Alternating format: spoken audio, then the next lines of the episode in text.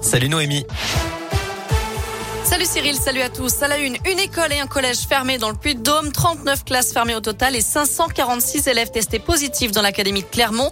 Des chiffres en très forte hausse cette semaine. Même tendance dans l'académie de Lyon avec 617 classes fermées cette semaine contre 514 la semaine dernière. 1778 élèves ont été testés positifs contre moins d'un millier la semaine dernière.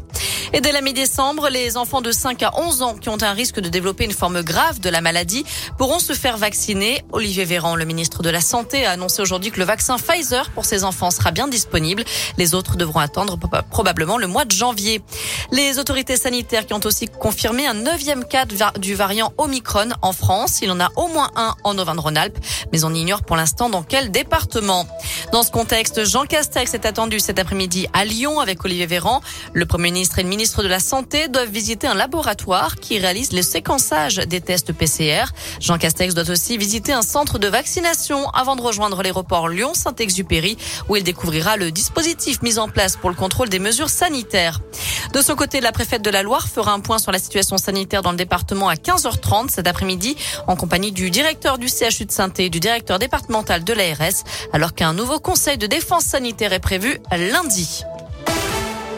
Un peu plus tôt ce matin, Jean Castex était à Bourg-en-Bresse pour clôturer les assises nationales des départements de France. Les élus lui ont remis 102 propositions pour retrouver leur capacité à agir auprès des Français. Ils réclament plus de compétences fiscales et économiques, mais aussi dans le domaine des transports et de la démocratie citoyenne. 100 places, 100 nouvelles places d'hébergement d'urgence déployées à partir de la mi-décembre à Lyon pour une durée de deux ans. Annonce de la municipalité ce matin. Les familles dormant dans la rue avec des enfants seront prioritaires. Au total, 320 places d'hébergement sont à disposition à Lyon.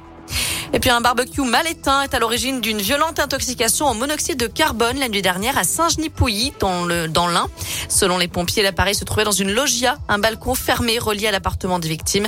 Une femme, mère de famille de 35 ans était prise en charge en urgence absolue. Ses deux filles d'une dizaine d'années sont en urgence relative.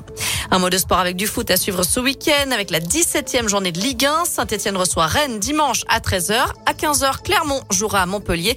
Et puis à 21h, Lyon affronte Bordeaux. À ne pas rater non plus ce week-end la 25e édition du BMX Indoor. Ça se passe demain et dimanche au Parc Expo de Saint-Etienne avec les meilleurs pilotes français et internationaux. Un événement en partenariat avec Radescoop. Enfin, mauvaise nouvelle pour les fans de glisse, la station d'Hauteville ne pourra finalement pas ouvrir ce week-end. Contrairement à ce qui avait été annoncé, la pluie a gâché les dernières chutes de neige. La pluie qu'on ne devrait pas avoir cet après-midi, mais plutôt demain dans la région. Pour cet après-midi, on reste dans la grisaille. Demain, ce sera donc des averses et de la pluie avec des températures qui ne dépasseront pas les 6 degrés pour les maximales. Merci Noé.